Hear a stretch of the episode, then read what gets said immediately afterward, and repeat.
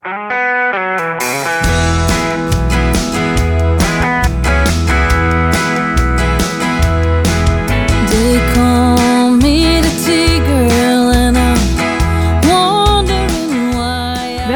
bij de Courage Podcast. De podcast waarin oud-topsporter en Olympiër Vera Koedoder op zoek gaat naar verhalen achter de topprestatie.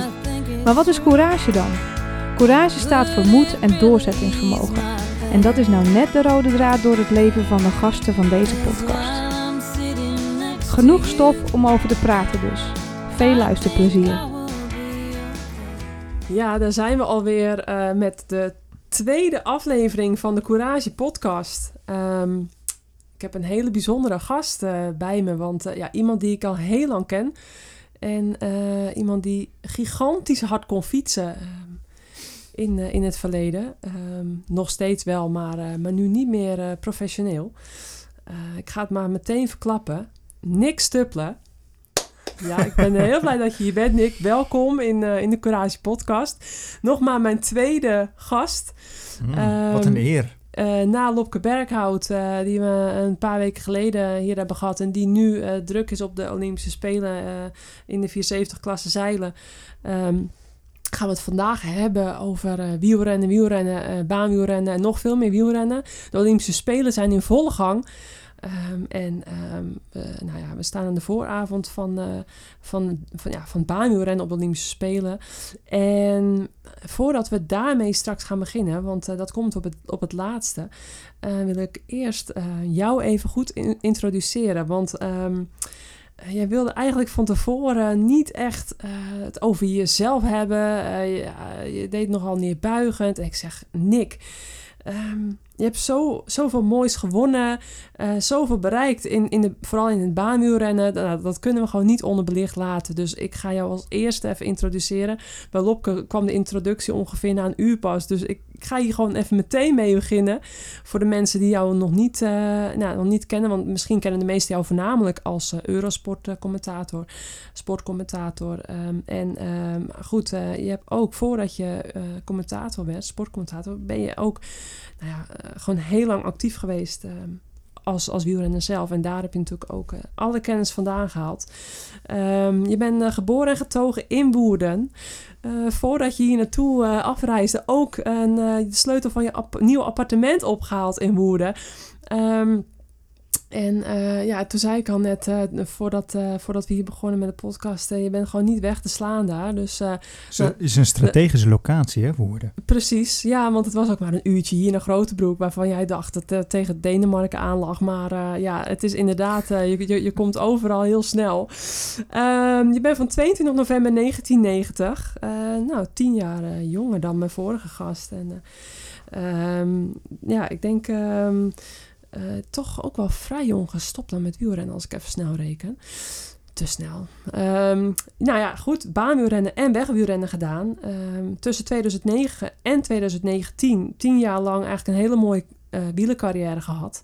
Heel veel ervaring opgedaan. Ehm, in 2006 als junior al heel eh, talentvol. Dat weet ik nog wel, want in 2006 was ik inmiddels, eh, nou wat was het, eh vierjaars elite dame. En ehm, nou, toen kwam jij op. Ik, toen zag ik jou al op de Nederlandse kampioenschappen titels pakken. Ehm, en met Michael Vingerling heb je Nederlandse kampioenschap op de koppenkoers gewonnen. Michael Vingerling die ook wereldkampioen en Europees kampioen werd bij de junioren. Ehm, je ehm, hebt bij de belofte twee eh, EK-medailles gewonnen. Eh, onder andere samen met uh, Havik op, de, op de koppenkoers. Ehm, en dan heb je um, een van je grootste prestaties nog behaald in Melbourne twee keer. Met winst en een bronzen medaille op de koppenkoers. Bij een van die twee was ik ook bij. In, uh, in 2010 was dat. Toen uh, reed ik daar uh, met Ellen van Dijk en Amy Pieters de ploegachtervolging. En toen heb ik volgens mij ook gekeken. Precies, kijk, en we hebben hier dus een moodboard. Jullie kunnen dat op de YouTube, ja, op de YouTube film kunnen jullie dat ook zien. Maar we hebben hier een moodboard met eh, foto's ehm, waar, waar ik met Nick, eh, nou toen Nick echt een broekie was, ik denk dat je een jaar of 19 was, en, of 20 en ik een jaar of 27 hier in Melbourne. Ehm, ik, we hebben hier een foto met Peter Schep dus in Melbourne. Eh, nou goed, dan gaan we zo nog even wat, wat, wat meer laten zien. Deze is wel mijn favoriet ja, hoor. Ja, die met de... Die heb ik denk ik getrokken. die Hè? Dan stonden we in een, in een tankstationnetje en maar het regende pijpen Ja. En we hebben hier Ja. links Marianne Vos in het midden Arno van der Zwet Ja. en, en En rechts dan daar sta ik, Vera. En die heb jij gemaakt. Met vuilniszakken. Daar En het gaan was, we straks op terugkomen. het was onwijs effectief. Ja, vuilniszakken, joh. Het, eh, het hoeft allemaal niet zo eh, fancy te zijn in het wielrennen. Eh, maar ik, ik heb ook nog niet benoemd dat jij ehm, in de puntenkoers op het EK in Anadia tweede werd achter Elia Viviani. Ehm, en je zei voor de podcast, als ik geen pech had gehad, had ik die geklopt en had ik gewonnen. Nou, dus dan is het natuurlijk niet eh, eerlijk om te zeggen van... Nou, eh, ik wil het niet over mezelf hebben, want het stelt allemaal niks voor. Maar hallo, Ja, het was bij de belofte twee- hè? Ja, en? Nou ja, dat, is vier, dat zijn vier leeftijdscategorieën, bij- hè, vier jaartallen bij elkaar. Ehm, en ehm, nou, dat, hij doet nu gewoon eh, straks mee om de medailles in, in Tokio. Dus kijk, ehm, nou, dat, dat vind ik er echt wel uitschieten. Hè? Dat je eh, een zilveren medaille behaalde achter hem eh, op het EK-puntkoers. Eh, toen werd hij ook nog derde, dus met Juri Havik. Die doet dus straks mee voor de medailles op de koppenkoers in Tokio. Nou, dus ook een klepper. Komen we straks ook nog op terug natuurlijk. Ehm, en daarna heb je heel veel zesdaagses, heel succesvol gereden. Onder andere met Juri Havik. Dat werd een hele lange tijd jouw, jouw vaste partner. Ehm, en je won samen de zesdaagse van Brabant. Ehm, en je stond meermaals op het podium in Amsterdam, Rotterdam en Berlijn. Ehm, en toen in 2012, dat staat misschien heel veel wielerkenners, wielerfans dan wel eh, in het geheugen. Toen kwam weer heel zwaar ten val in Ahoy, Rotterdam. Ehm, nou ja, je bovenbeen, het is ongeveer hetzelfde als wat Chloe Dijker, dat staat mensen misschien ook nog wel in het geheugen gegrift, eh, die toen vorig, of twee jaar terug op het E- eh, WK zo hard viel, of was vorig jaar? Vorig jaar, vorig jaar natuurlijk, eind vorig jaar. Eh, ja, een, een quadriceps space ruptuur, nou, oh, een, een scheur in bovenbeen. Nou, daar heb je heel lang van moeten revalideren. Heel veel courage moeten tonen. De, de rode draad in deze podcast natuurlijk.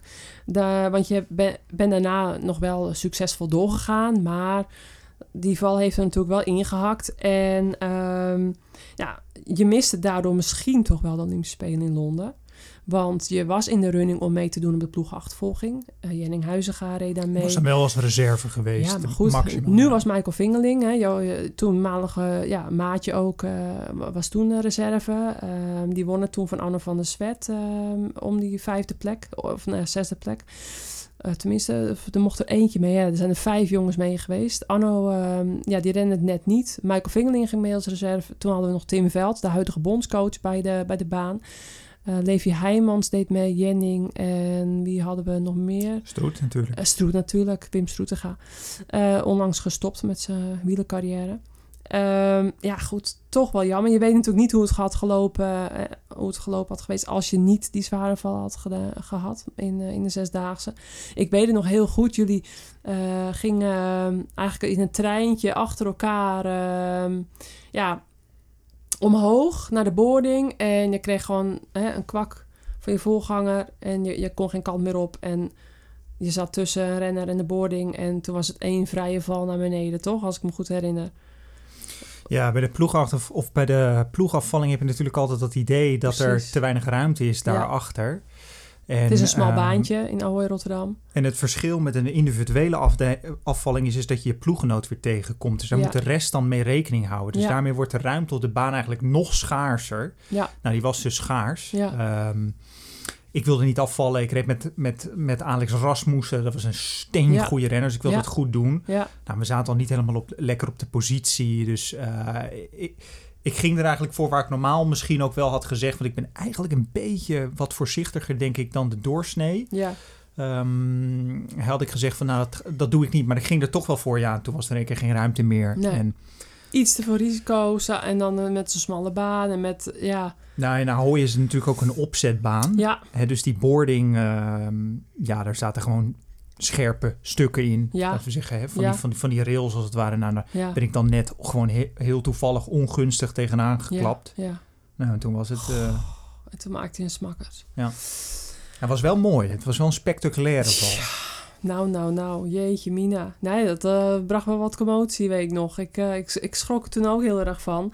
Eh, volgens mij, ik, ik reed daar toen ook met. eh, eh, ik, ik, volgens mij was ik toen tweede in het Omnium acht keer de wereld uit mijn hoofd. eh, in die zesdaagse, in die vrouwen zesdaagse. Dus ik, ik, ik kreeg het allemaal mee. Ehm afijn, toen ben je ehm, ehm, uiteindelijk nog doorgaan tot met 2019. Je hebt eh, bij, eh, bij de, echt, echt de baanploeg van Nederland nog een tijd gefietst. Ubin Koga. Hè, met alle andere baantoppers in Nederland. Zoals Peter Schep, eh et cetera. Die er ook bij deed. En ja, toch wel een mooi rijtje hoor, Nick.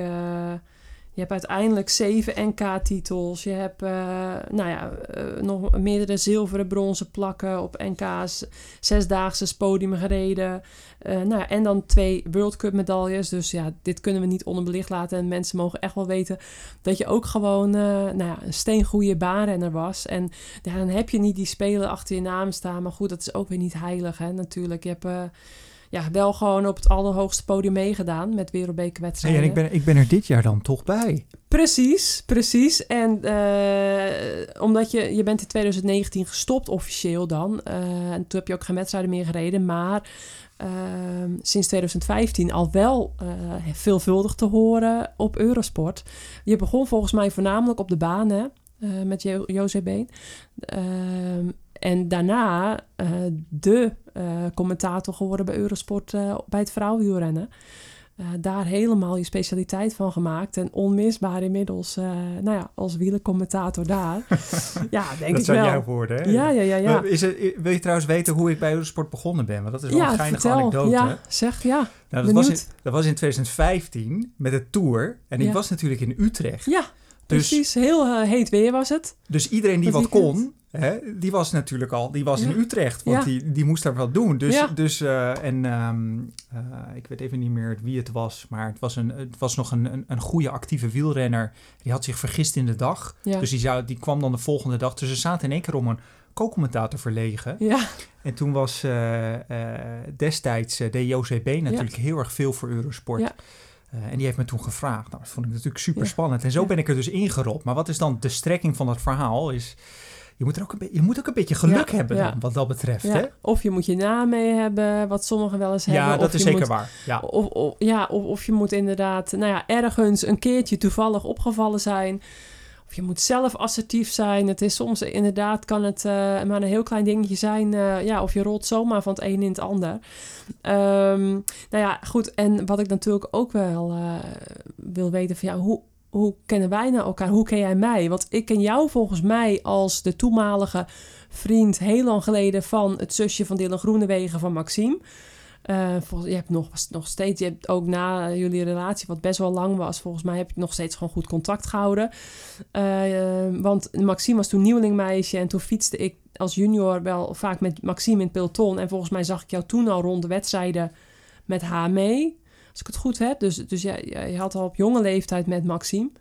Ehm, volgens mij ken ik jou daarvan. Nou ja, en daarna zaten we natuurlijk zelf een hè, flink aantal jaren samen in de Nederlandse baanselectie.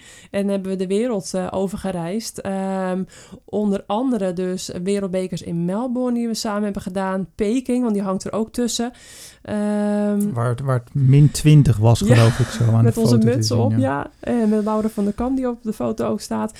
We hebben samen nog een trainingskamp belegd in Lanzarote. Samen met Arne van der Zwet. Ja. Mochten, hè, want ze zeggen natuurlijk Annemiek van Vleuten... die traint heel veel met de mannen. Maar toen ging ik natuurlijk ook gewoon met twee mannen op Dus, pad iedere dag. Dus er bij jou met de paplepel ingegaan natuurlijk. Hè? Bij de baanselectie deden wij niet anders. Nee, daar kan ik nog wel echt boeken over schrijven. Ehm, ja, wij, eh, wij trainden altijd op de baan en op de weg. Eh, maakt niet uit waar, hoe, wat. Altijd trainden wij met en achter, vooral achter, met de tong op het stuur, achter de mannen aan. Ehm, nou ja, goed. Maar toen in eh, ergens, volgens mij eind 2014, dat ik met jullie op trainingskamp ging, heb ik eh, heel erg gebruik gemaakt van jullie. eh, nou ja, om achter jullie aan, aan te karren daar. En, Weet je zeker dat het dus- niet andersom was? nee. De Club La Santa. Ja, ja, ja. Ja. Ja, ja, was echt een... ja, was in mijn herinnering een supermooi trainingskamp. En ehm, ja, dat was leuk. Ehm, en ehm, ja, wat hebben we nog meer beleefd? Eh, eh, eh, noem eens een paar anekdotes. Want goed, nadat, uiteindelijk nadat we toen allebei gestopt zijn... Ik, ben december 2016 gestopt. Jij sinds 2015 eh, commentator Eurosport. en sinds in 2019 schoof ik het eerst bij je aan bij Eurosport om commentaar te doen. En nou, dus zo zijn we ja, wel weer in contact gekomen eigenlijk. Hè? Dat, eh, we hebben altijd wel contact gehouden, maar dat we elkaar ook weer wat vaker zien, ondanks dat we gestopt zijn.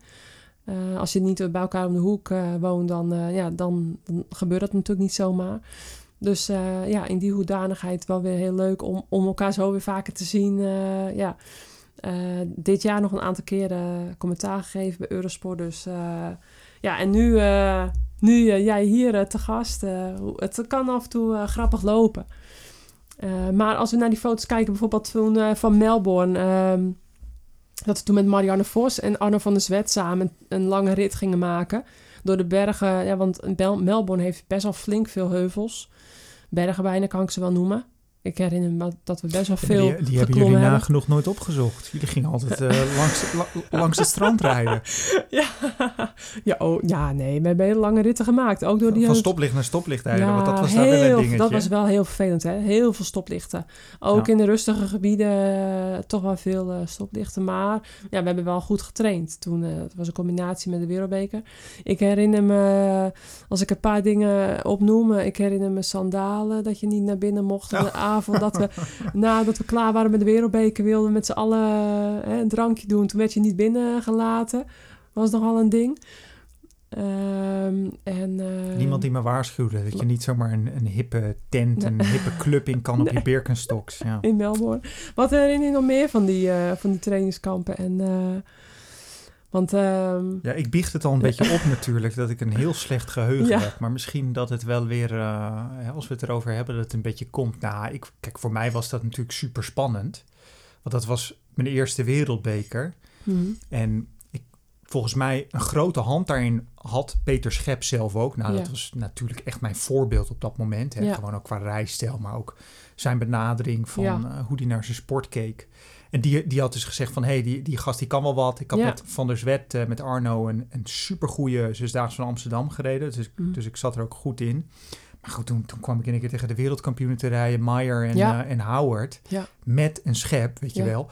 Nou, dat was natuurlijk super spannend. ja, Maar ook, ook jullie allemaal eromheen natuurlijk. Een Marianne die al, al, al in 2012 natuurlijk al helemaal gedecoreerd was Ja. als atlete. ja, Maar ik heb nog wel, nu, nu, ik het, nu ik het erover heb, kan ik me nog wel één ding herinneren. Is Schep was natuurlijk wel, was niet van de makkelijke wedstrijden. Hè? Het was niet in het, tu- tussen de wielen zitten. nee, in de aanval. Wat, precies. Ja, Dus ik kan me nog wel herinneren dat wij dan, eh, we gingen in de aanval en daar pakten we ook wat punten. ja, Maar ik had de hele tijd ook wel een beetje die, en je moet je natuurlijk nooit door angst laten le- leiden, maar nee. ik wist dat die Howard en Maier, die zaten nog in het peloton. En zodra die natuurlijk er vandoor gingen, ja. ja, dan, dan, dan wist iedereen wel wat er van kwam. ja, Nou, dat gebeurde dus ook.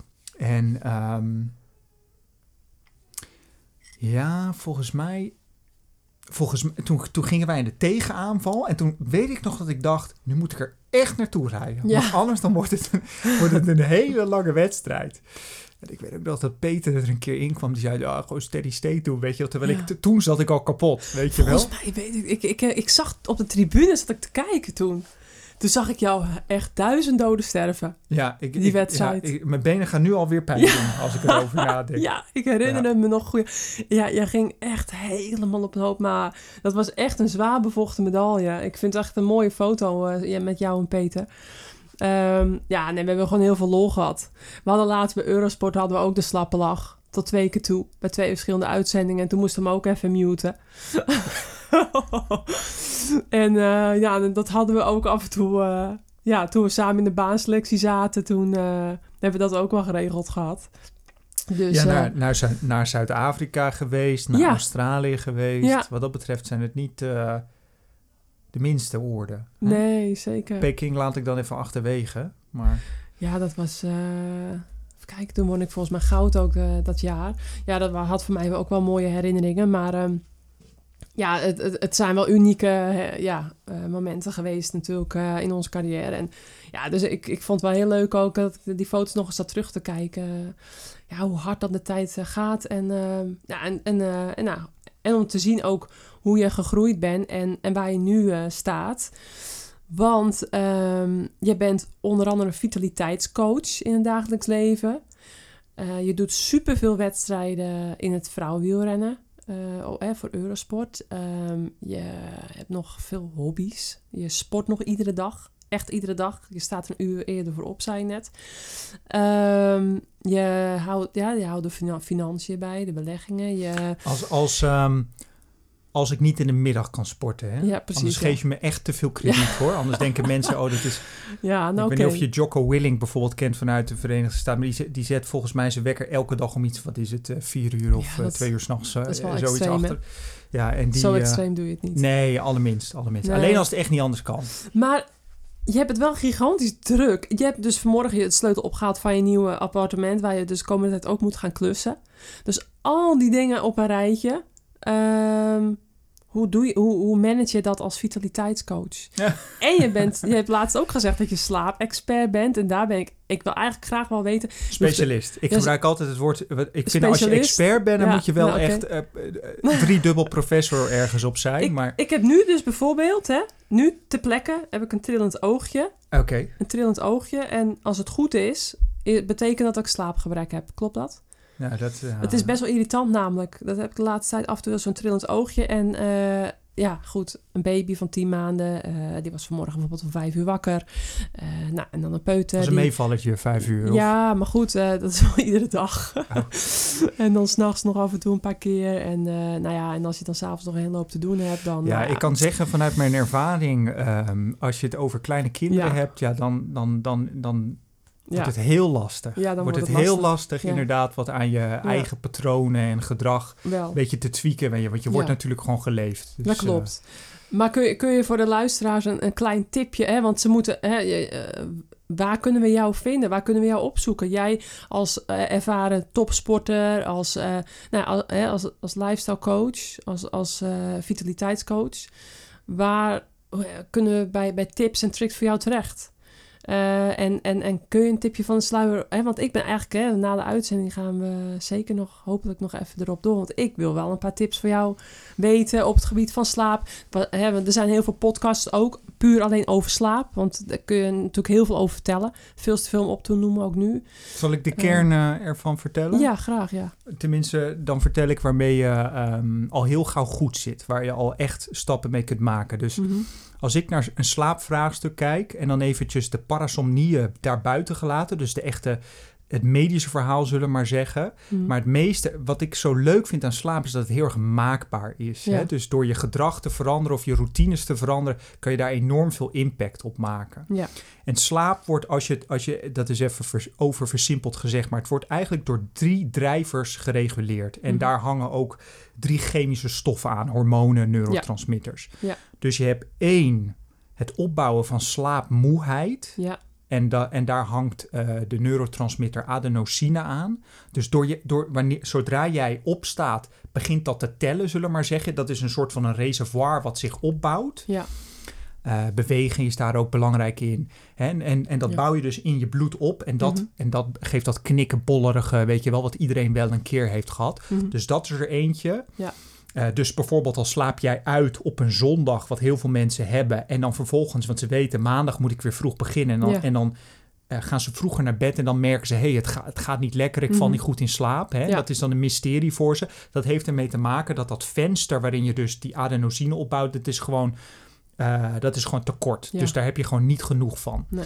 Tweede drijver, je circadiaanse ritme Mhm. of je bioritme. Ja. Dat is verankerd op cellulair niveau in je lichaam. Zo, zo. En, en dat wordt gereguleerd door, door, door het hormoon melatonine. ja, Nou, en de grote, de, de big thing, als mensen één ding willen meenemen als Mhm. het over slaap gaat, licht is je vriend en vijand. ja, ja, dus geen blauw licht voor het slapen gaan. Van de, Eh, van de telefoon. Zeker, zeker. Dat is echt, eh, dat, want, dat, want dat, dat, dat, ehm, dat komt binnen via je oog. Dat heet melanopsin-cellen, heette dat. Mhm. en, die, en die geven dat door aan al je organen ook. Hè. Dus wanneer jij bijvoorbeeld eh, de secretie van je hormonen, et cetera, hangt daar allemaal mee samen. Ja. Dus licht is gewoon de big one. Je wil eigenlijk het liefste eh, de ochtendzon zien opkomen. Dat Ja, is hè? helemaal perfect, want het Ja. heeft de, de juiste combinatie van kleuren. Oh, ja. Ehm, eh, wat dan jouw lichaam signaleert van... hé, hey, we zijn, we, we, we- hè, nu begint de dag als het ware. Dat kun je ook niet nabootsen hè, met, met, met lampen, toch? Ja, Dat enigszins proberen wel. ze wel, maar het is Daar ben natuurlijk... ik een fan van. Oké, is beter dan niet, Het, bijvoorbeeld. het, is, het Ja. is zeker suboptimaal, want je wil gewoon de echte, echte zon. Hè? Ja. Dus mijn, mijn gouden tip zou zijn, hè, hoe, hoe, hoe afgezaagd en cliché het ook is... Ja, zorg dat je naar buiten gaat. Ja. Het liefst zo vroeg mogelijk. Wees blootgesteld aan licht. Maar als we het dan over die ochtendzon hebben... en, het, en het is, een, en het is een, een blauwe lucht... dan heb je aan 5 tot 10 minuten heb je al Oh, dat effect voor jouw klok... eh, dat het ingaat als het ware. Want dat moet je eigenlijk een beetje zien. Elke keer als jouw moment van opstaan of naar bed gaat... als daar variatie in zit... sla je je eigen ritme een klein beetje uit het lood. Ja, ja, Dus dat is ja. superbelangrijk. Ja, dat ritme is belangrijk. En dan de derde drijver, anders wordt het allemaal veel te lang, is, ehm, ik zou het arousal noemen, Mhm. dus het aanstaan. En, de- en daar, hangt, eh, daar hangt het hormoon cortisol heel erg Ja. aan. En er is een, ze noemen dat in de wetenschap, een inverse correlatie tussen melatonine en cortisol. Mhm. Dat betekent een kruislingsverband. Ja. Dus als, als melatonine hoger is, wat je nodig hebt om in slaap te vallen, Mhm. dan is cortisol lager. Dus mensen die bijvoorbeeld een burn-out hebben en die Ja. niet meer kunnen slapen, als zou je hun bl- bloed prikken, Ja. dan ga je merken dat daar het cortisolniveau heel erg eh, eh, hoog is. Ja, dus Ja. eigenlijk, dus de, wij hebben in onze jonge jaren, zelfs jij, hè, want je bent zeven jaar jonger, maar goed, ik kan ook wel spreken, je bent van 1990, nou, ik ben van 83. Wij hebben in onze jeugd, tot en met nou, 20 jaren, of nou ja, 18, eh, hoegenaamd niet die mobiele telefonie, hè, de smartphones hebben we niet gekend. Eh, wij, wij lazen gewoon boeken of we keken tv af en toe, maar de, al die prikkels nu, Mm. die iedereen de hele dag op zijn telefoon. Allerlei wetenschappers, hè, wat je in podcast hoort of wat je leest. eh, Wetenschappelijke onderzoeken, ook zelfs voor kinderen, eh, kleine kinderen. Die, hè, die voor de tablet worden gezet. Het is echt wel een heel groot ding. Hè? Ja, het Ja, is, maar jij, jij als jonge ouder moet dat nu wel. Uiteindelijk, ik merk het bij zoveel eh, vrienden die ook jong of eh, jonge kinderen Ja. hebben. Uiteindelijk gaat iedereen overstag. ja, zijn de iPads- Maar ja, Iedereen weet het, het is Ja, niet goed, maar nee, je, ja, ja, je maar gaat toch toch. overstap. Ja, nee, toch. Of, ben jij nog niet op dat breekpunt gekomen? Nee, wij zijn juist, eh, laatst hebben we juist een, een hele kentering gemaakt. Dus ons, ons zoontje brak vorig jaar zijn onderbeen toen hij anderhalf jaar was. En toen ging hij dus, ja, ook een beetje uit troost, best wel, ja, toch wel echt anderhalf of twee uur per dag zat hij uiteindelijk wel voor de tv. Ja, hij kon gewoon niks meer. Hij was, hij was net aan het lopen en, eh, en toen moest hij dus stilzitten. Nou, dus dat was, sindsdien keek je eigenlijk, nou, toch wel zeker eh, een half uur of een uur per dag tv. Nou, daar zijn we helemaal van afgestapt. Dus we hebben eh, een documentaire gezien. En toen zijn we helemaal... eh, nou, nou, nu kijkt hij heel sporadisch nog tv. En eh, hij, het is een veel energiek mannetje van zichzelf... om, eh, ja, om meer dan eh 20 minuten per dag eh, voor de tv te zitten. Dus dat hebben we wel echt aangepast. En dat eh, proberen we echt eh, heel eh, streng vol te houden. Eh, we hebben gezien wat het allemaal kan doen. Dus bij jonge kinderen, maar ook dus bij volwassenen. Hè. Het schijnt echt dat, dat, dat, dat de hersenen de hele dag door aanstaan. Wat je net dus zegt, hè. Dat, eh, dat aanstaan en eh, Waarbij ik al de- die informatie die je de hele dag maar krijgt. Waarbij ik wel Ja. de nuancering zou willen maken, is dat We met dit soort dingen moet je altijd kijken wat, hoe het individu daarmee Ja. omgaat. Ja, Dus als je daar gevoelig beter, voor bent, dan wil je dat, ik, ik noem het wel Precies. prikkelmanagement. Eh, wat natuurlijk een helemaal formele term is. En, maar er zijn ook, en voornamelijk jonge mensen, die, dat komt er allemaal maar binnen en dat maakt niet uit. En die krijgen er ook energie van. En, die, en, die, ja. en die klikken dat ding weg en Ja. ze draaien zich om op Ja. het kussen. Ja. Maar ik, ik, voor mij is bijvoorbeeld een telefoon eh, in de slaapkamer, ja, is gewoon echt een no-go. ja. Hè, maar ik ken genoeg mensen die daar geen problemen Ja. onder vinden. Nou, ga ik daar dan op zitten van, doe dat niet. Nee. Ik neem ze wel even mee en hey, Ja. pas hier wel op, want het is je toegang tot de wereld. Dus zelfs Ja. mensen zeggen, ja, maar ik zet hem op vliegtuigmodus. Dat Ja. is ook wel zo. En dat Ja. is ook, ook echt wel een goede eh, actie. Mhm. Hè, maar het is, het is jouw... eh, het medium waarmee je kan interacteren met Ja, de wereld. ja. Dus je wil gewoon dat koordje doorknippen Ja. als het ware. Je wil gewoon buiten de kamer halen. Ja, ja, ja, ja. Ja, dat is een hele goeie. Slaapkamer is voor twee dingen. Slapen en nog iets. En dat gaan we het voor de rest niet over hebben.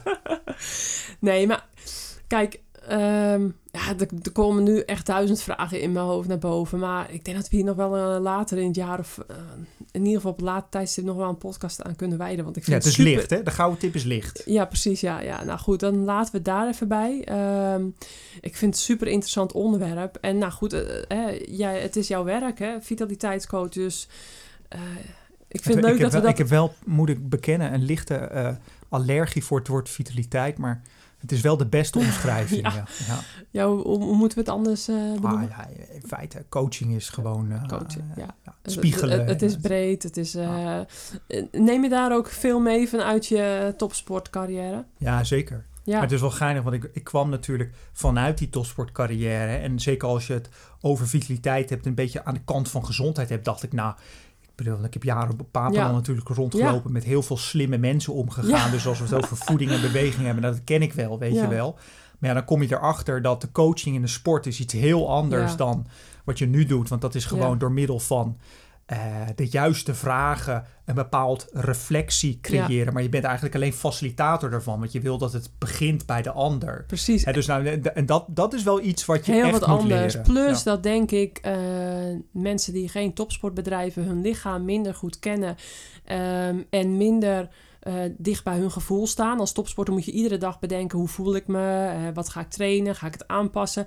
Eh, ik heb een blessure, ga ik door, moet, ga ik niet door, moet ik naar de dokter of niet. Iedere dag stelt een topsporter bijna wel zo'n vraag. En een, een niet-topsporter die zit denk ik iets minder bij dat gevoel. Dus dan is het ook denk ik zaak om dat eerst aan te leren. Plus dat je, ja, jij hebt misschien meer ook de ervaring om het perfection, perfectionistisch te doen en de, die laatste procenten beter te krijgen.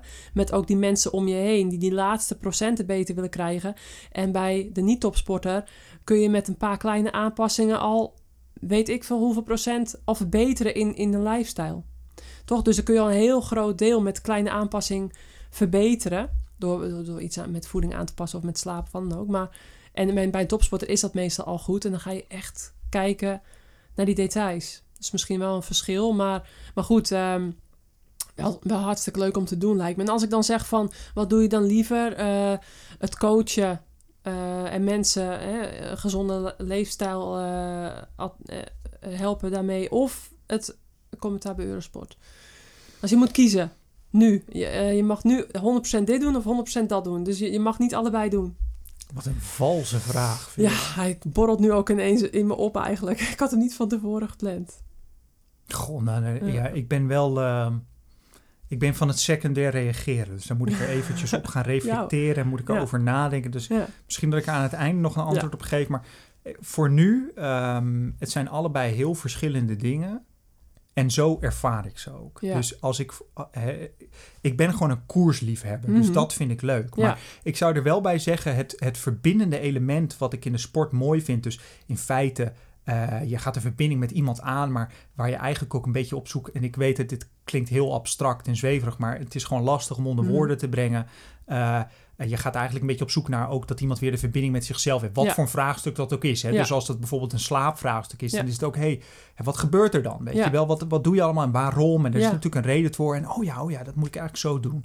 En dat stukje heb je ook met sport. Is ook een verbinder, weet je wel. Het is, mensen beleven er van alles bij. Dat heb ik natuurlijk ook. Dus, dus als ik commentaar geef, dan probeer... En dat, ik hoop ook dat ik het altijd blijf vasthouden. En zodra ik dat niet meer heb, dan moet ik het ook niet meer doen. Mhm. Maar dat ik erin meegezogen word. Weet Ja. je wel? Dat je er wat bij voelt. Hè? Ja, ja, Eh, dus daar zit de overlap in. Ja. En dat zou ik de 100% van mijn Ja. tijd willen doen. Dat is ja.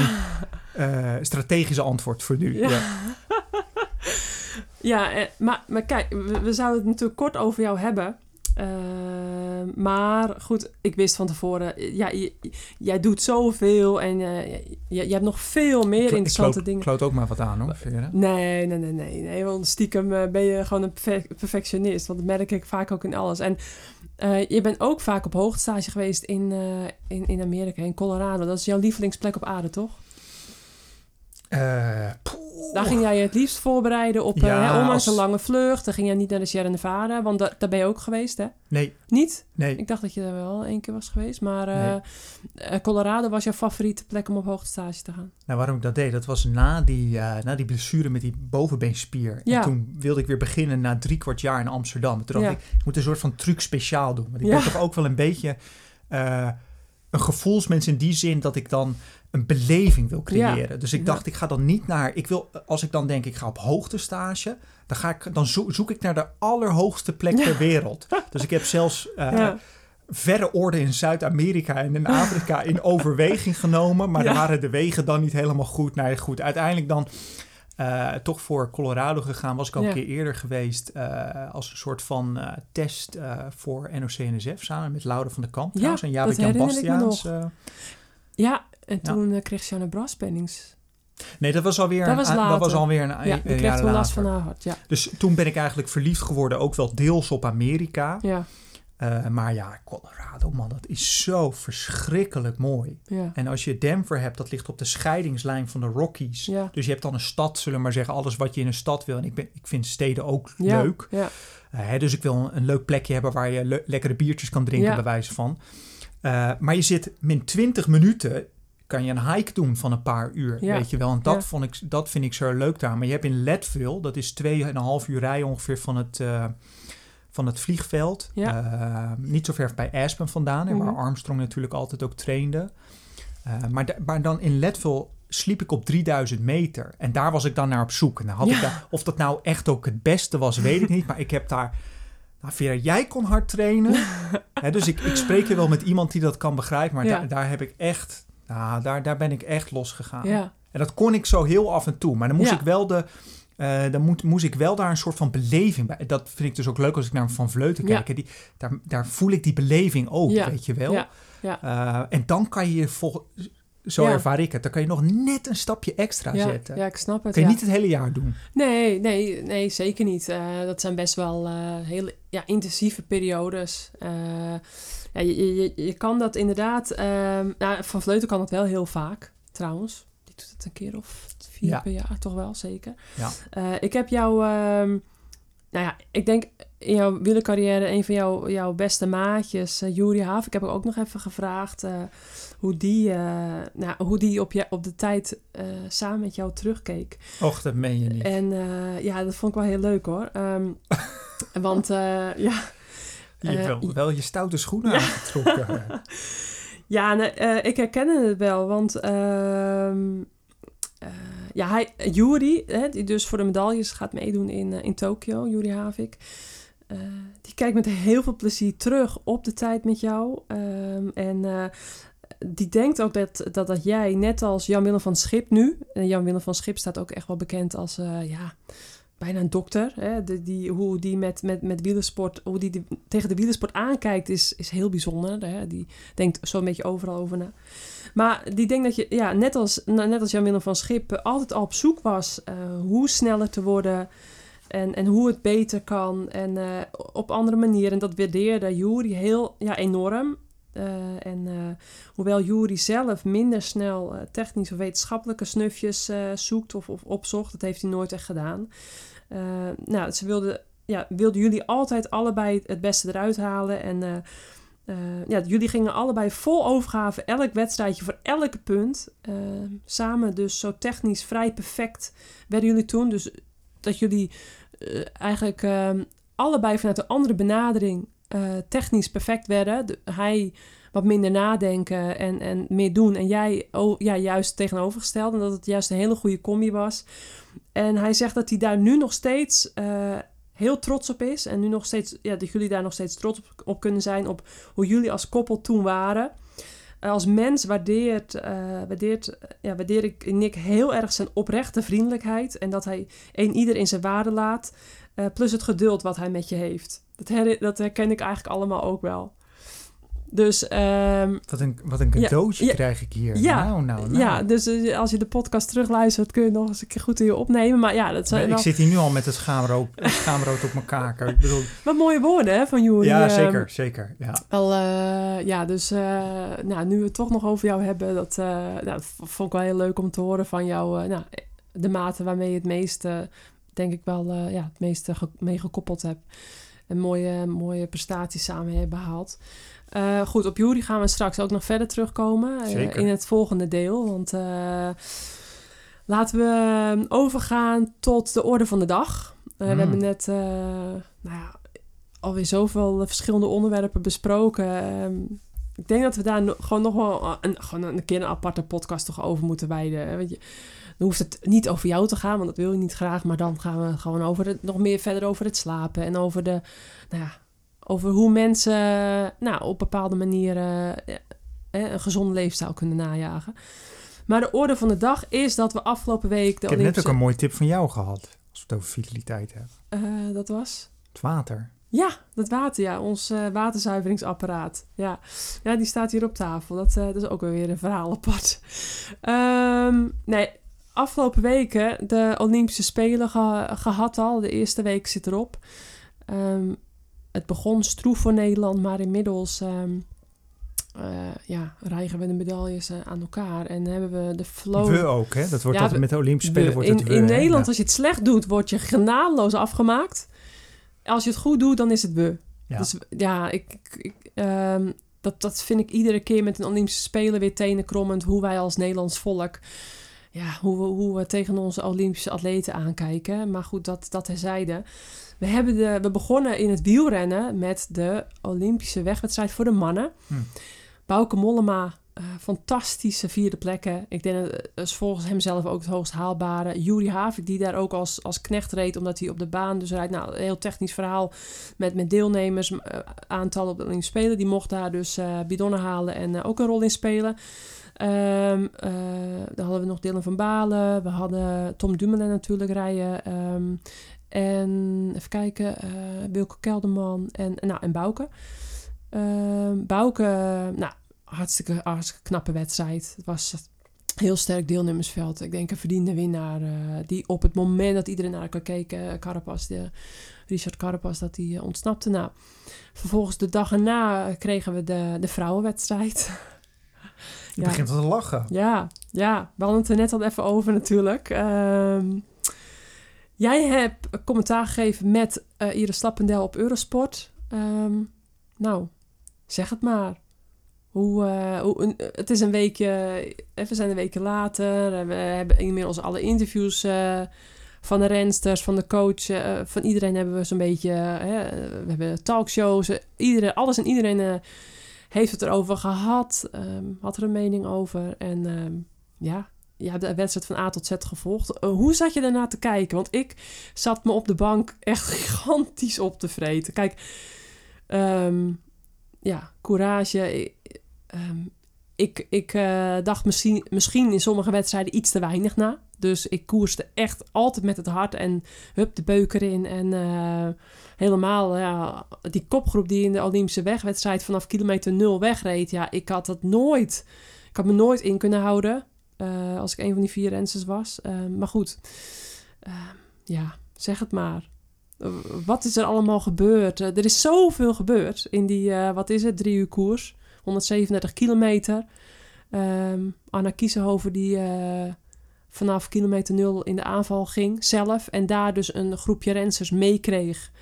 Ehm, en uiteindelijk eh, de laatste 41 kilometer solo naar de overwinning reed. Anne Kiesenhoven uit Oostenrijk. Maar ja, en toen, ging een, ja, en toen, toen was daar nog een... Ja, zij deed die aanval en toen kregen we nog 137 kilometer. Met een peloton erachter. Waar in Nederland nooit één seconde eh, het heft in handen heeft gehad. Zal ik mijn analyse Ja, geven? ja, graag. Heb, je, heb je een paar uur? ja. We gaan het heel ja, we kort gaan de podcast toch, eh, deze podcast toch in, eh, in meerdere delen knippen. Dus We- we- waarschijnlijk in twee delen, maar misschien worden het wel drie delen. Kijk, ik, ik kijk er graag naar als een, zoals een mechanieker naar zou kijken. Dat kan je niet direct doen, Nee. maar dat kan je wel achteraf doen. Ja. Nou, we zijn nu een week later. Precies. En zo zijpelt het nieuws een beetje binnen. Ik vind er nog steeds veel onduidelijkheid. Maar Loes Gunnewijk zei, het was een samenloop van omstandigheden. Mhm. En dat moet ik er nageven, daar ben ik het mee eens. Ja. Ik was niet per se gecharmeerd van haar interview, want ik hou van benoemen, ik hou van duidelijkheid. Ja, Ehm, en dat vond ik echt wel een beetje missen. Ik vond het Ja. echt wel een beetje lafjes vanuit het Nederlandse kant daarmee omgegaan.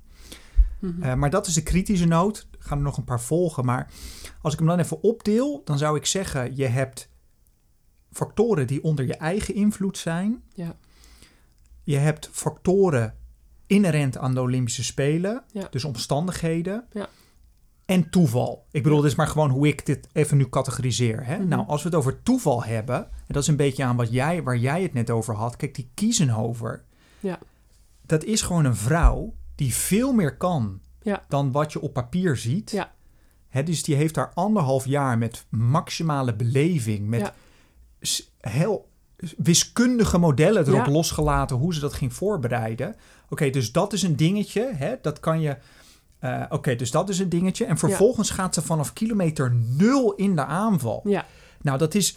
Hè, laten we wel wezen, dat is normaal gesproken suicide mission. Ja. Want het was gewoon de eerste 30 kilometer waren daar helemaal niet geschikt voor. Nee. Dus als je rationeel bent en als je kijkt naar hoe doorgaans wielerwedstrijden worden gewonnen, ja, dan doe je zo'n actie niet. Mhm. Dus dat, dat, dat is voor mij het emmertje toeval, als Ja. het ware.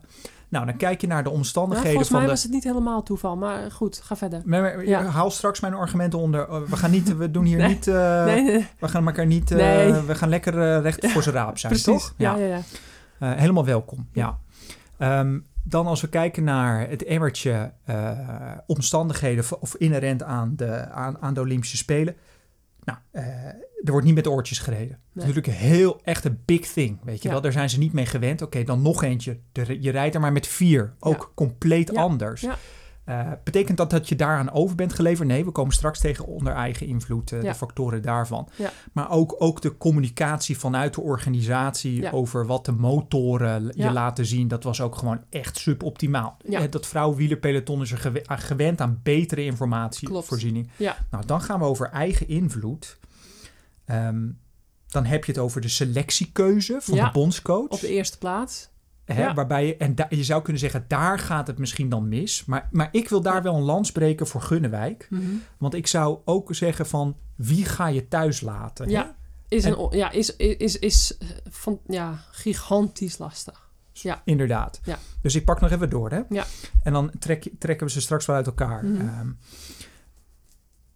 ik kan begrijpen dat op basis van de jaren daarvoor... dat je er opportunistisch of optimistisch in gaat. Dat je denkt van, hé, hey, dit zijn absolute professionals. Als zo'n koerssituatie op een bepaalde manier zich ontvouwt... dan Ja. schakelen we in dit standje... en daar hoeven we van tevoren nog helemaal niet te veel duidelijkheid over hebben... want die vrouwen kunnen dat zelf wel bepalen. Nou, Precies. zo viel het allemaal Ja. niet op zijn plek. Hè? Nee. Dus dat gebeurde niet. Dus er moest Nee. een keuze gemaakt Ja. worden. Nou, die is uitgebleven. Geen van die rensters heeft dat durven maken. Nee. Gunnewijk heeft dat ook niet gemaakt. Hè, Nee. Misschien was het ook lastig, dat snap ik allemaal. Maar daar gaat Ja. eigenlijk fout. Ja.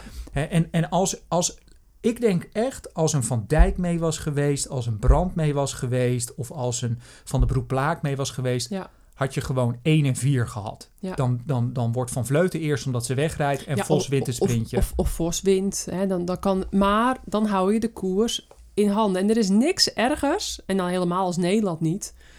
om de koers geen enkel moment in handen te hebben. Dus eh, als je... Kijk, op de eerste plaats... iedereen kijkt naar Nederland. Maar wat het lastige... Kijk, je hebt een peloton wat normaal 130, 140 rensters bevat. Ook veel meer sterke rensters in verhouding. Op de Olympische Spelen heb je rensters uit andere continenten. Die mogen volgens de regelgeving meedoen. Hè. Dan eh, is het een, een, hele andere, een hele andere selectieprocedure dan op een wereldkampioenschap. Wereldkampioenschap mag Nederland in plaats van met vier rensters met eh zeven, acht of negen rensters. Afhankelijk van of je nog een Europees kampioen hebt of een, hè, of een uitredende wereldkampioen. Maar je hebt tussen de ongeveer zeven à negen rensters heb je altijd voor Nederland uitkomen. Eh, ge- volgens mij sowieso ja, acht of zo. Nou, ehm, en als je dus maar vier rensters hebt en in andere landen heb je er maar, nou ja, de meeste landen gemiddeld 2, 3. Hè, want ook lang niet andere landen hebben de vier. Het gaat allemaal op, voor, hè, op, op ranking. En je maar een pelotonnetje van, het waren er, hoeveel waren het er? Iets van 67. ja, zeven, nee, volgens mij drie, is- nou, ergens in de 60. Pelotonnetje van ruim 60 rensters. Daar kun je er al zeker 2030 met alle respect van afstrepen. Dan hou je eigenlijk gewoon een hele grote kopgroep hou je over. Waar je de koers mee doet. Nou, ehm, dan heb je nog dat. ehm, dat is gewoon een hele belangrijke. Dat, dat, is een totaal verschillende koers krijg je dan. Dan dat je met een heel groot peloton zit. Waarbij je als landen ook kan samenwerken. Want een van de, de argumenten wat Loes zei. Ja, eh, er was geen samenwerking met andere landen. Maar ehm het is natuurlijk ook wel vrij logisch. Dat überhaupt andere landen niet hè, eh, Nederland in de zetel gaan helpen. En andere landen kunnen het ook niet. Want andere landen die hebben niet vier rensters. En al helemaal niet vier sterke rensters. Dus dat puntje, daar kun je niet op rekenen. Je moet altijd van je eigen kracht uitgaan. Dan heb je natuurlijk... ehm, Ga ik even geest tegengas daarop Ja. geven.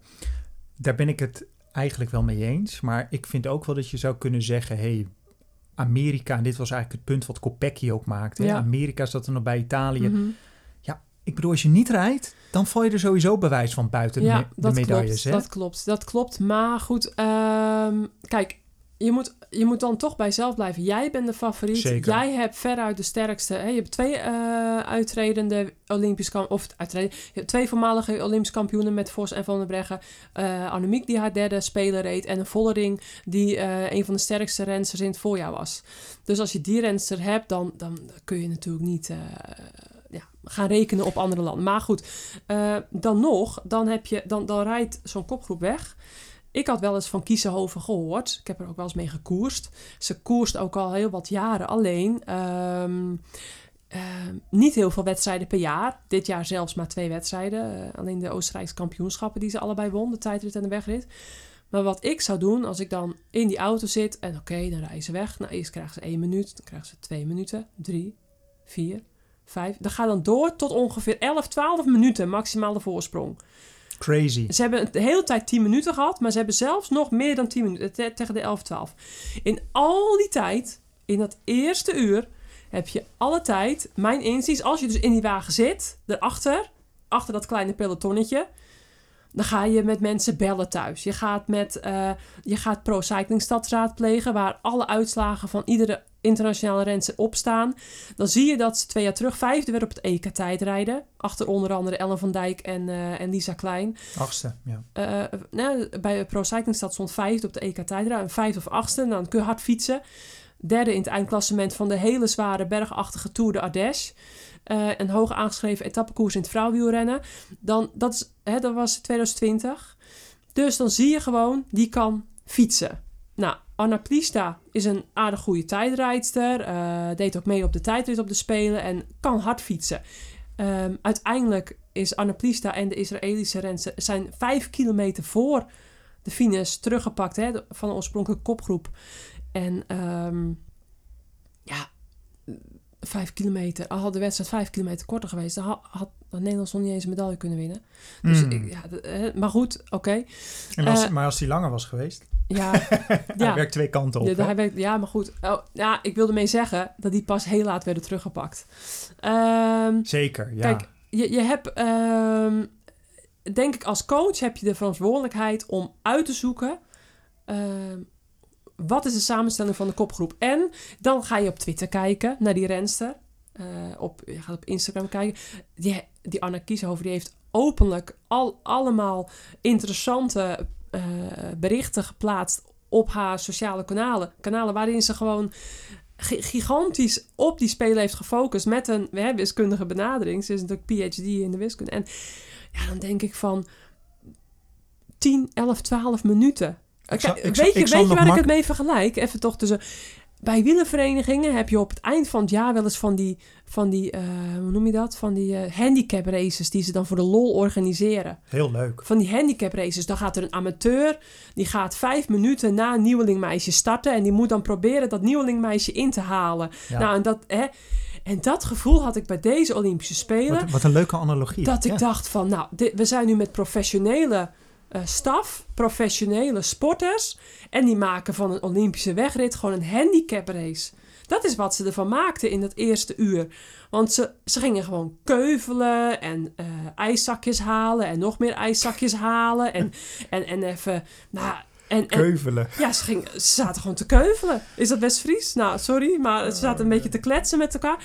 En ondertussen, die en, en dan kun je niet die tijd, hè, dan kun je die voorsprong misschien niet op het bord zien, maar bij thuis, de hele wereld, Nee, maar, nee, maar zag Vera, die voorsprong ik omhoog gaan. Dan bel je iemand op en dan, als je het dus niet weet, hè, dan bel je gewoon eh, je schoonmoeder op of wie, wie dan ook, of, of, of, of je, je, je oom of tante, of wie ook maar kan bereiken, die bel je op en je zegt, hoe zit het? Want wij krijgen hier niks mee. Er zijn zoveel kanalen waar je, of je laat de soigneur laat je, laat je klokken, snap je? Eh, nou, er zijn duizend manieren om te weten hoe de vork in de steel en hoe de situatie is. Daar hoef je niet per se een motorrijden met een bordje voor te hebben. Er waren ook allerlei Belgische, eh, Nederlands sprekende juryleden en, en eh, mensen van de organisatie waren daar aanwezig. Dat je had je ook kunnen bellen of het telefoonnummer kunnen achterhalen. En dan vragen van, hé hey, Bam, hoe zit het nou? We willen nu informatie en wel nu. Nou, die assertiviteit is er denk ik dus te weinig geweest. Dus op de eerste plaats de, de rensters van de kopgroep dus eh, onderschat. Ehm, waaronder hoofdzakelijk die Kieshoven. En dan die andere twee, ja sorry, maar die hielden het ook gewoon nog heel lang vol. Ehm, Ja, maar ik zou hem ja. simpeler stellen. Je moet gewoon nooit een kopgroep meer dan 10 minuten geven. Nee, nou niet meer dan zes. Zes is al een best als, je, als je met z'n vieren zit. Ja, Dat risico is gewoon te groot. ja je wilt te het weinig slagkracht. Je wilt benaderen als een soort van. eh, ja, je wil er naar kijken als een statisticus. Ja. Als, als ik in die auto zou zitten, dan zou ik gewoon denken: holy fuck, dit kan ons. eh, eh, dit, dit, dit is een. eh, een kans die wil je, die wil je elimineren. Ja. Hè, dus, dus, dus ik ga daar helemaal in mee. En ik Ja. zou ook nog zeggen: er zijn nog een aantal andere facetten. Want je moet gewoon een beter communicatieplan hebben. Ja, Ik bedoel, pas op, hè. Ik, ik, ik hoop dat ik genuanceerd ben geweest, want dat stoort mij wel een beetje. Want als Ja. je het hebt over atleten die zo vermaard zijn en Ja. zo hun strepen al bewezen hebben, Ja. dat er dan direct de fakkel in gaat. En ik heb natuurlijk ook mensen in mijn omgeving, die kunnen allemaal wel goed fietsen en er zijn ook slimme mensen, maar die, nou, die zijn genadeloos erin. Terwijl ik denk, holy fuck man, als je gepresteerd hebt wat, wat Van de Breggen heeft gedaan. En dus, dus daar werd Ja. ik een beetje recalcitrant van, eh, als het ware. Maar het is wel zo, communicatieplan ontbrak helemaal. Maar ook de communicatie Ja. onderling. En, en die vind ik interessant, Vera. En Ja. ik weet niet of jij daar meer informatie over hebt. Maar er wordt gezegd, nee, Vos wist het wel. Maar Ja. wat is het nou? Wist Vos het de hele tijd? Of wist het alleen die laatste drie kilometer? ja, dat weet ik dus niet zeker.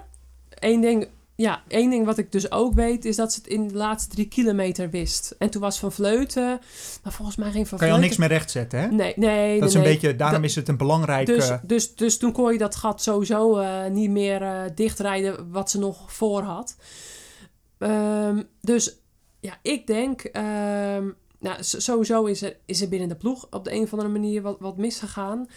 Nou ja, misschien te veel kapiteins op een schip ook, hè? Ja, ehm, Dat dat leidt tot een soort van inertia, als het Ja. ware. Ja, ja het, het, zijn natuurlijk, hè, Anna en, en Demi zijn dan, eh, komen uit dezelfde ploeg. Marianne eh, dan als eenling van een andere ploeg eh, en dan Annemiek. Dus, dus je, je hebt eigenlijk vanuit drie verschillende ploegen heb je de rensters samengesteld. Maar ja, op zich met WK's kunnen ze daar altijd wel goed mee omgaan. Nou was er bij de Europese Spelen en de Europese kampioenschappen in het verleden ook al wel ehm, ja, communicatie, eh ja, waren communicatieproblemen en daardoor ook ehm, geen, ge- hè, dat, dat Nederland toen ook geen goud won.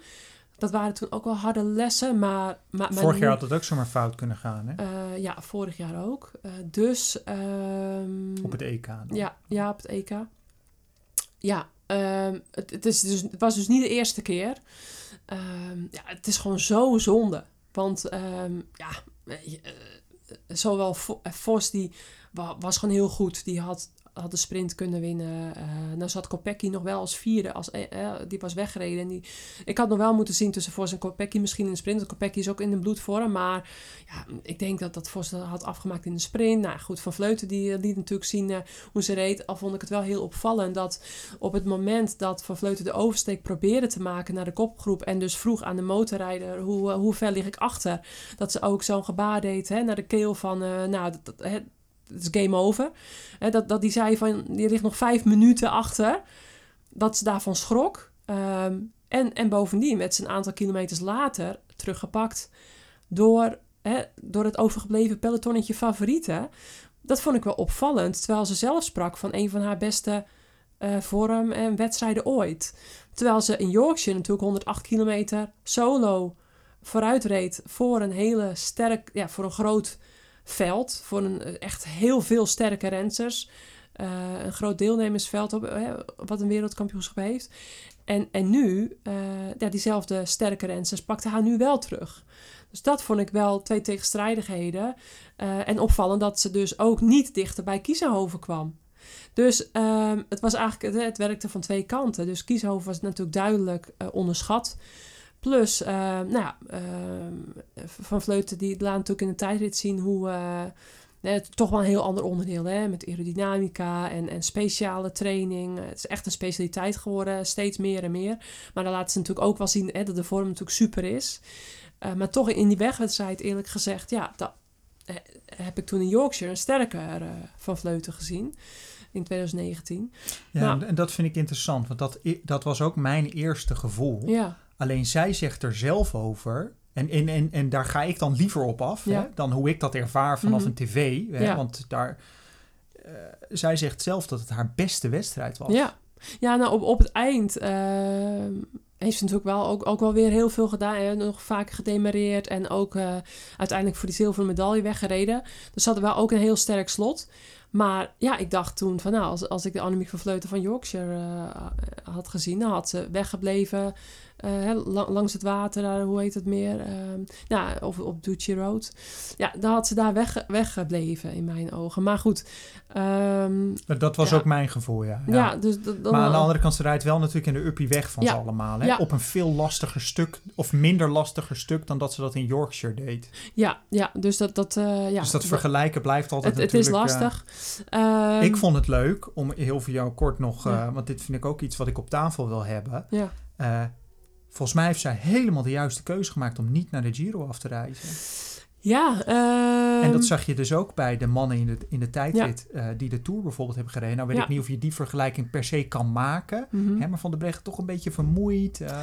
Ja, maar Van der Breggen, ehm, wat ze zelf ook aangaf, is, is iemand die eh, toch koershardheid nodig heeft. het ook leuker vindt om dan te koersen.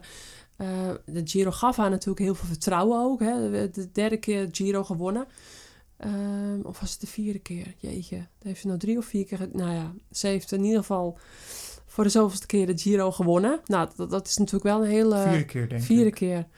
Ehm, dus dus ehm, Van der Breggen die, die had, ja, had geen motivatie gekregen om weer drie weken op hoogtestage te gaan. En, en bij Annemiek werkt dat dus juist wel goed. Dus die heeft minder die, die koerskilometers, die hardheid nodig. En ze wilde niet hetzelfde als vorig jaar. Eh, hè, dat, dat ze uiteindelijk eh, een pols breekt. Zoals vorig jaar in de Giro gebeurde. En dat ze toen eh, daardoor vorig jaar het, het, het WK miste. Speelt allemaal een rol. Ehm, ik denk dus dat de- om die, uiteindelijk puntje bij paaltje, die risico's vermijden. dat het wel een fysiek Ja, zou, zou zeker kunnen. Je hebt natuurlijk nog die, die reis naar Tokio, de jetlag. je, je hebt natuurlijk allerlei factoren die erbij komen kijken. Ehm, ja, goed. Het is heel erg lastig om van tevoren te weten ja, hoe iets uit gaat pakken. Maar het kan zijn dat, dat, dat Anna, eh, hè, Anna van der Breggen, doordat ze de, de, de hoogtestage toen hè, een x aantal weken voor het NK tijdrijden en het NK weg en de Giro heeft gedaan. Dus ze, is op hoogte geweest. Toen is ze vrij kort daarna heeft ze gepiekt op het NK tijdrijden. Waar ze dus Annemiek op 53 seconden achterstand rijdt.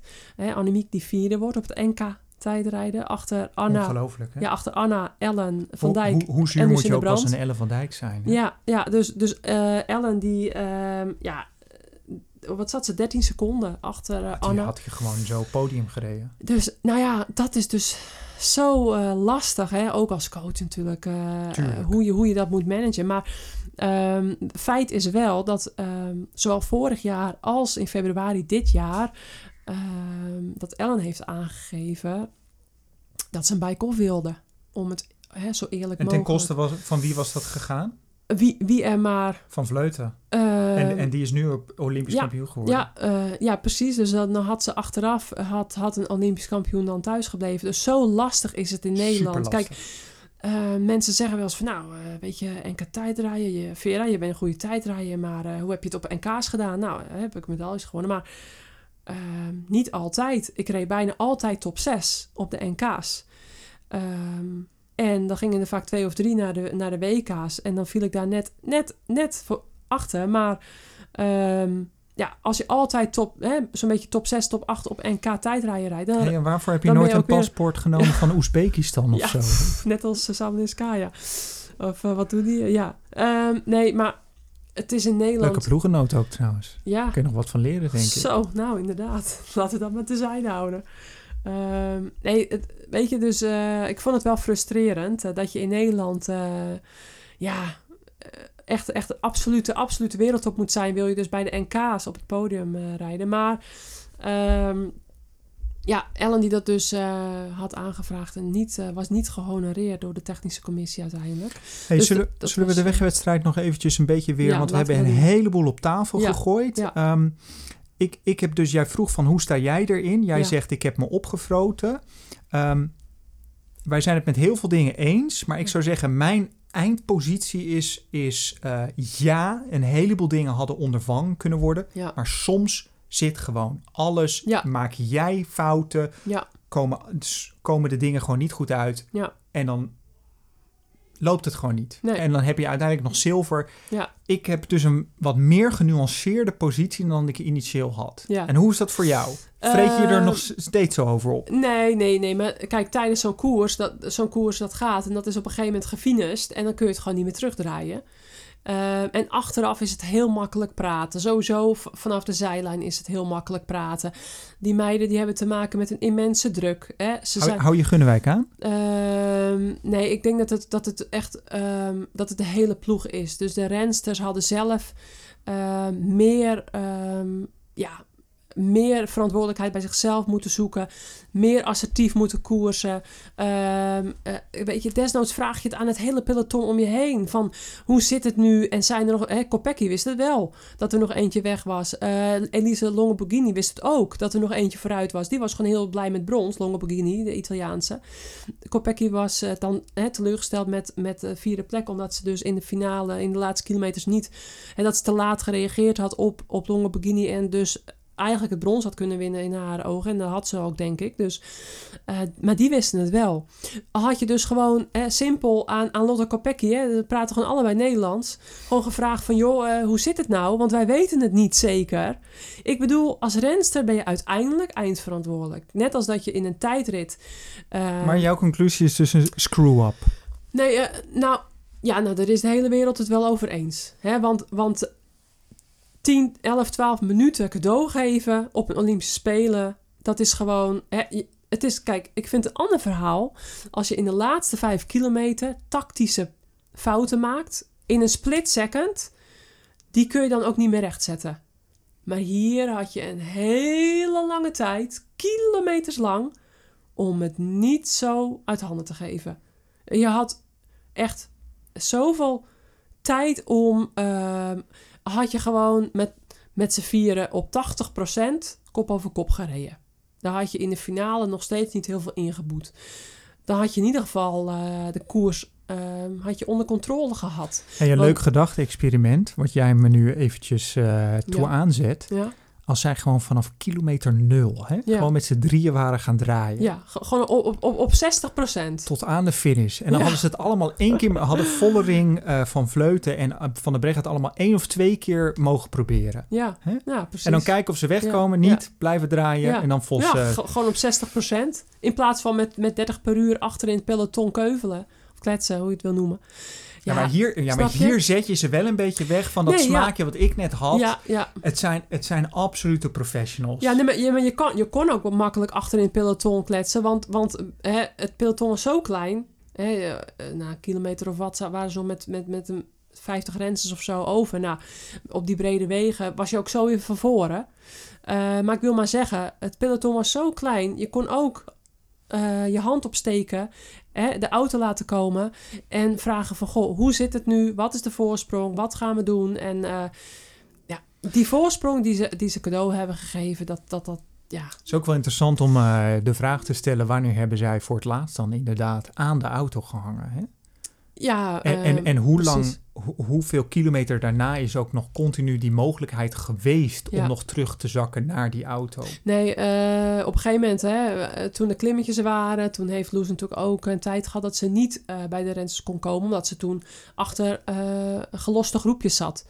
Dus, maar goed, toen was het al veel te laat. Toen Hmm. had je, je had, je had eh, eh, al ruim daarvoor, ik denk oh, hè, op die laatste klim, had, had het gat al veel minder klein moeten zijn. En toen had het eigenlijk al bijna dicht moeten zijn om, om dan hè, de koers eh, echt, echt in handen te hebben. En dan had je nooit eh, zo ver kunnen laten komen. Het is natuurlijk niet, je moet nooit het zo tricky spelen dat je ze pas in de laatste kilometers dan pakt. Dat, dat, Maakt wel voor een mooi verhaal. maar- ja, ja, nou ja, eh, het is gewoon heel zonde. Ehm, kijk, ehm, eh, uiteindelijk is het toch echt een teamsport. En je ziet maar weer hoe belangrijk dan communicatie is. Ehm, ja, tegenwoordig zijn er zo... Dat, dat maakt, is het wrangen. Er zijn zoveel mogelijkheden voor communicatie. Je kan vanuit de auto internet bekijken. Je kan mensen bellen. eh, Nou, de- wat ik me dan wel afvraag is, hebben ze dan bijvoorbeeld ook een, een, een Japans simkaartje meegenomen hè, om in mobiel te, te duwen? Ja. Dat je dus goed bereik hebt overal. Ja. Ik weet niet of, of daar überhaupt eh, bereik is, hoor, daar niet van. Nou, dat maar- zijn dingen die je vooraf, hè, in die vijf jaar vooraf in dit geval, eh, allemaal... eh, Wil tackelen. toch? Ja. Als je weet van tevoren, er is geen communicatie. Als je weet, dit is het parcours. Dus hè, ze konden ook niet makkelijk afsnijden of zo. Dat, dat Loes uit de auto kon en dan wat naar de rensters schreeuwen. Dus als je er dan niet bij kan, hè, dan soms heb je wel eens een parcours in een klassieker of zo, dat je dan kan afsnijden en dan uit de auto en dan brullen naar je rensters. Ja, ehm, goed. Kijk, eh, het, het is uiteindelijk eh, is het gebeurd en het is gewoon zonde. En er zijn ook de rensters en de staf zijn het daar zelf over eens natuurlijk dat het anders had gemoeten. Ehm, en, en waren dan precies, het is een samenloop van omstandigheden, maar ja, helemaal als je dan eh eh, A- Annemiek in de tijdrit ziet, dan, dan, ja, dan is het gewoon extra zuur en extra zonde dat het dan niet twee keer goud is. En ja, goed, ehm, eh, het, het is in ieder geval een, eh, een, een dure les geweest, denk ik. Hey, en als we naar voren kijken, Wiebes 2024. In Parijs, ja, ik denk Lonneke Unike. Morena, Mooie, ja. Lorena Wiebes. Ehm, ik eh, denk dat... ah, ja, het hangt een beetje van het parcours af, hè, dat is nog niet bekend. Maar Annemiek die zal er dan denk ik nog wel bij zijn. Ik hoop het toch. Ik denk het wel. Ehm, Lucinda. Ehm, Lucinda, die, Lucinda en Chantal, die eh, altijd ehm, hè, zijn sterke rensters. Maar wat hun zo sterk maakt is, bij die twee rensters, ehm, ja, die zijn zo tactisch, zo tactisch sterk. Die kunnen de koers zo goed lezen. Die kunnen zo op het juiste moment demareren. Ik ben, ja, kijk, eh, Nederland had, had drie teams kunnen afvaardigen na, de, na deze Olympische Spelen toe. Ze hadden sowieso eh, twee teams kunnen sturen voor de tijdrit en drie teams, volwaardige teams kunnen sturen voor de wegwedstrijd. Waaronder dus ook een Ellen van Dijk, een, een eh, Chantal Blaak, eh, of Chantal van den Broek Blaak en Lucinda Brandt. Ja, kijk, achteraf is makkelijk praten. eh, maar ik denk dat als je die rensters in deze wedstrijd had gezet, dan, ehm, ja, dan, dan had het niet gebeurd. Dan had Lucinda al tien keer naar de auto gegaan. En die had al tien keer gezegd van... en nu, nu gaan we gewoon rijden. Dit kan niet, weet je. Dus... ehm, ja, Maar jij denkt Ik denk dat, ook- dat een Van der straks, Breggen, eh, een Vos, een Van Vleuten dat strategische vermogen niet hebben? Ehm, nou, ik denk dat ze misschien nu eh, te veel hebben, ehm, ja, hebben geleund toch op, eh, op wat er uit de auto gezegd werd. Anders kan ik het niet, eh, niet bedenken. Die hebben toch gewoon vertrouwen ge- gehad. ehm, en ehm, ja, dat, dat er niet op een bepaald moment gezegd is hè, dat, dat er vier, vijf, zes minuten voorsprong was. Dat toen niet, blijkbaar niet gezegd is van nou, nu moeten jullie gewoon gaan, gaan rijden. Want we hebben nog eens even goed naar de samenstelling van de kopgroep gekeken. Er zit een redelijk goede tijdrijdster tussen, hè, die Anna Pliesta. Er zit een Anna Kiesenhover in, die, eh, hè, waarvan we op internet nu heel veel eh, spannende dingen hebben gelezen. En die is er al, eh, weet ik veel hoe lang mee bezig. En die heeft er naartoe gewerkt. En ja, Wel mooi ook, hè? Dat mogen we ja, toch ook wel vieren, hè? Natuurlijk. Het, het toppunt Zeker van... jij, hè? ja, met je courage. ja, ja, kijk, die eh, vrouw heeft courage. Dat... Nou, ik, ik vond, ja, meer dan verdiend. Ik bedoel, als je zo, als je zo erin vliegt. Kijk, zij durft dus niet in het peloton te fietsen. Hè? Dus zelfs niet in een klein peloton als op de Olympische Spelen. Dus zelfs niet in een klein pelotonnetje van, van Maar het is- 60 maar, rensters. maar, maar wat een verhaal, Dat is- jongens. ja, het- dat, je, het dat, is- dat dat dus ook het is een mede sprookje voor haar natuurlijk. ten grondslag ligt aan het feit dat die vrouw gewoon direct dan Ja. Ja, Die dan waarschijnlijk al met bibberende knieën Ja. op ze de reed fiets 10 heeft meter gezeten. achter het peloton in de neutralisatie. Dus zij heeft gewoon letterlijk niet... eh, gewoon, gewoon bijna niet tussen de wielen gereden. Ze is denk ik dus... Ze heeft die 10 meter achterstand in de neutralisatie goed gemaakt langs het peloton. En dus, dus ja, die, ik, het is bizar. En ja, het, niemand kan zeggen dat het natuurlijk niet gegund is. En ja, het- ja, weet je, eh, ik vind het gewoon echt, echt getuigen van heel veel moed. En, eh, en zoals die dood ging op het einde. Ik bedoel, eh, ja, die moest ook echt eh, tien minuten bijkomen, zo'n beetje na aflopen. Ja, ik, vond, ja, het was een toppunt van courage inderdaad. En weet je, als je wil winnen moet je fietsen. Zo simpel is het gewoon. En ehm, ja, dat heeft ze gedaan. Ze heeft gewoon de hele wedstrijd, ehm, heeft ze, ja, ik denk dat ze er ook steeds meer in is gaan geloven. En ja, dan kun je die voorsprong cadeau krijgen. Maar nog zit je heel de wedstrijd wel met je snuffer in de wind. Helemaal hè, die laatste 41 kilometer solo. Met zo'n sterk veld even goed achter je aan. En eh, ja, het, het is... ehm, ja, dat maakt dus de Spelen. Hè. De Spelen is iets, is iets magisch, is iets bijzonders. Het is anders dan anders. eh, helemaal in wielrennen. Dus de, de Olympische Spelen wegwedstrijd is ook gewoon niet te vergelijken met iedere andere wedstrijd. En ehm, ja, en dus dat is gewoon een les voor, voor Parijs, denk ik. Ik weet niet of het Nederlands team dan weer zo'n favoriete rol heeft. Hè? En eh, waarschijnlijk met een minder... Gouden generatie, hè? Eh, dus ja, het is echt een gouden generatie. Dus eh, ja, het is nog maar drie jaar. Eh, maar misschien is voor ze zelfs nog bij. eh, eh, drie jaar is toch best wel te overbruggen. En kijk, we weten zeker dat Anne van der Breggen niet bij gaat zijn. Maar een Demi Vollering wellicht. Ehm, maar goed, ehm, ja, we, gaan het blijven volgen natuurlijk wij. En eh, ik ben gestopt, dus eh, ik kan ook gewoon nu eh, ja, met een hele andere blik kijken als dat ik toen nog renster was. Hè? Dus ja, eh, ik, kijk er nu ook ja, toch wel anders tegenaan. Ehm, ja, dat, dat vind ik ook wel bijzonder. Als je dan als je van die trein afgesprongen bent, dan, eh, ja, dan is het ook wel weer mooi om nu ook die nieuwe generatie te volgen. En eh, ik kijk er alvast wel weer naar uit. Maar goed, we hebben eerst eh, straks nog het WK en super veel andere mooie wedstrijden.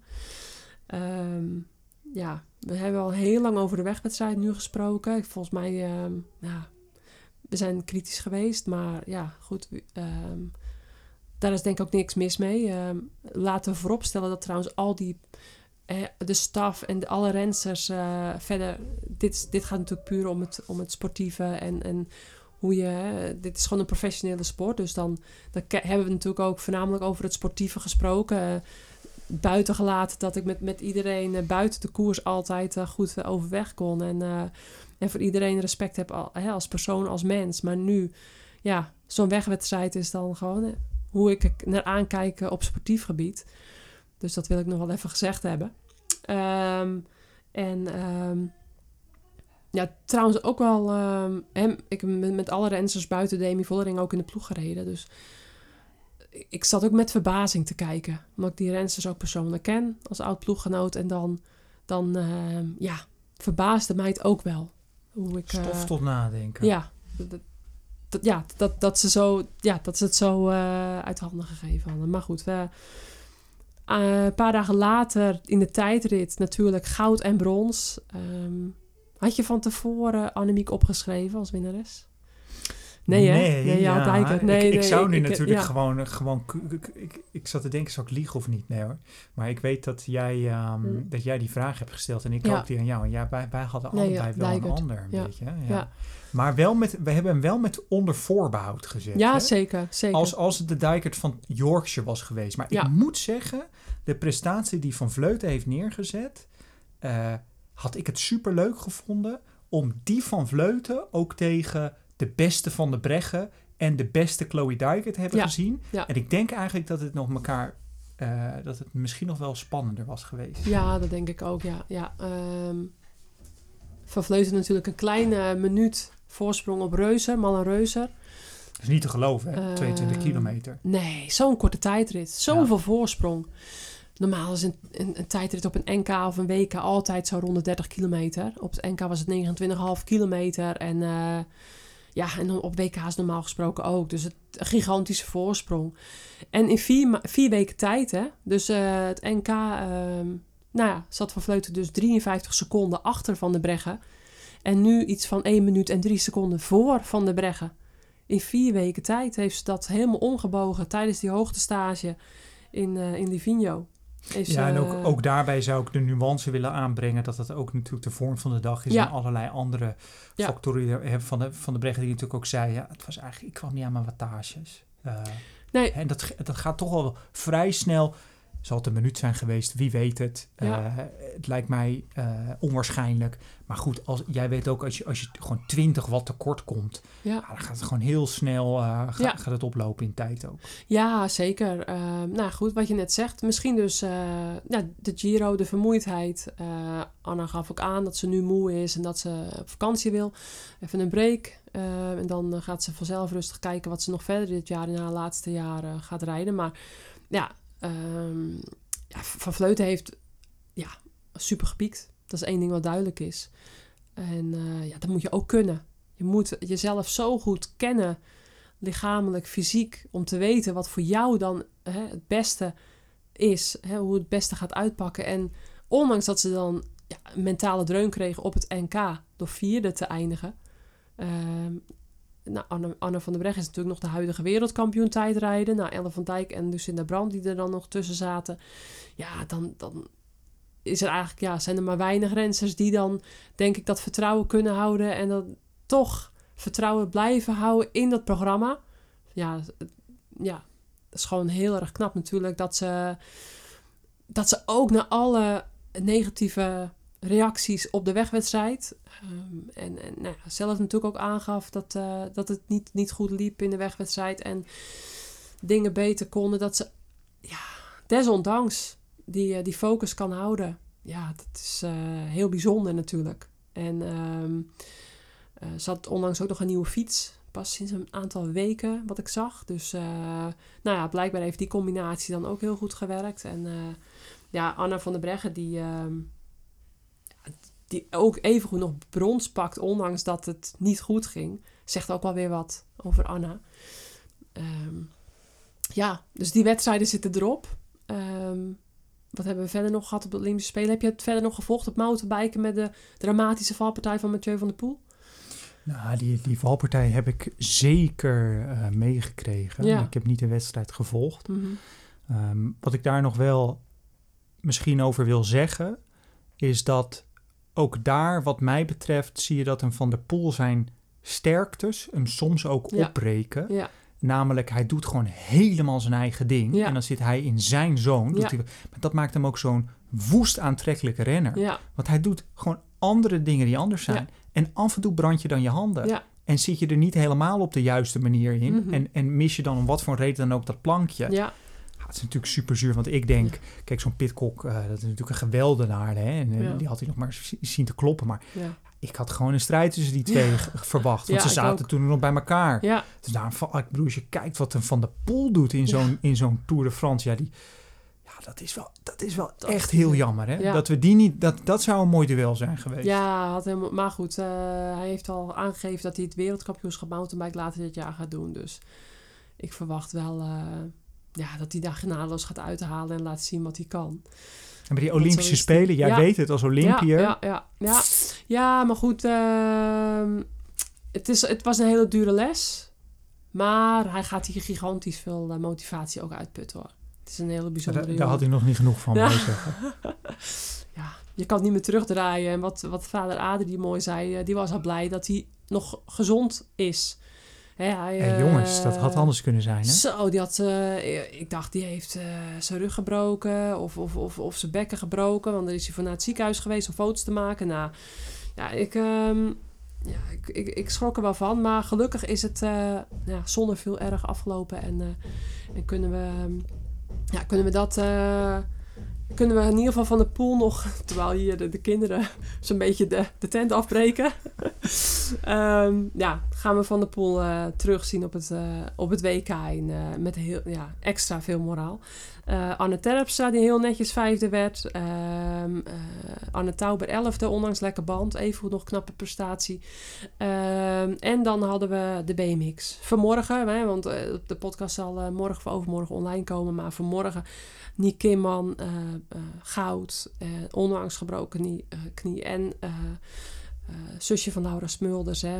Mm, even kijken, negen jaar na Laura Smulders. Hè. Zusje Smulders, wat, oh, wat is haar voornaam? Ik kom er niet op. Ik ben heel slecht met naam, maar ik dacht dat het Merel was. Merel, inderdaad. Merel Smulders. ja, brons. Dus ehm, ja, we hebben een beetje inhaalslag gemaakt na de, nou, na de verloren gouden medaille op de wegwedstrijd, waarin een negatieve eh, spirit was eh, onder het publiek. En nu, eh, nu kan iedereen weer, ehm, ja, weer juichen. Voor ons, voor ons de Nederlanders. Nee, maar eh, ja, ook heel bijzonder. eh Niek Kimman, ja, daar kun je ook een hele podcast over maken volgens mij. Hoe, hoe nuchter en, en, en hoe, ja, hoe die jongen zijn eigen weg gaat met een eigen BMX-baan in zijn achtertuin bouwen. En eh, Hey, dan zijn we nog niet eens aan het baanwielrennen toegekomen. ja, want daar gingen we eigenlijk deze Holy podcast moly, voor opnemen. Dat gaat wat worden. Het baanwielrennen, dat is toch onze liefde, onze, onze, echt onze passie. Ehm, ja, wat we jarenlang dag in dag uit hebben gedaan.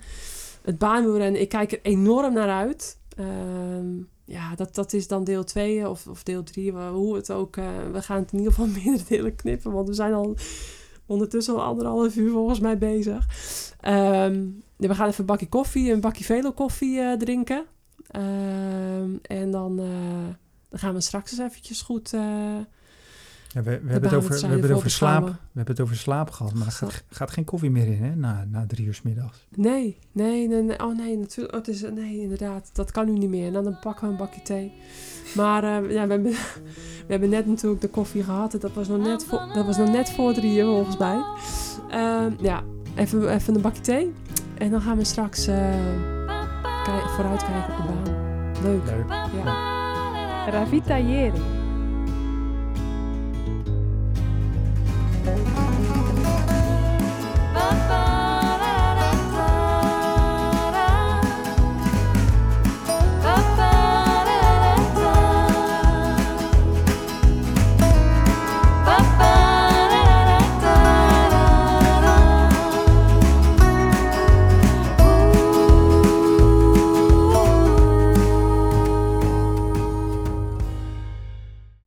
Deze podcast is gemaakt door Vera Koedoder. Vind je dit een leuke podcast? Laat dan een review achter op Spotify of Apple Podcasts.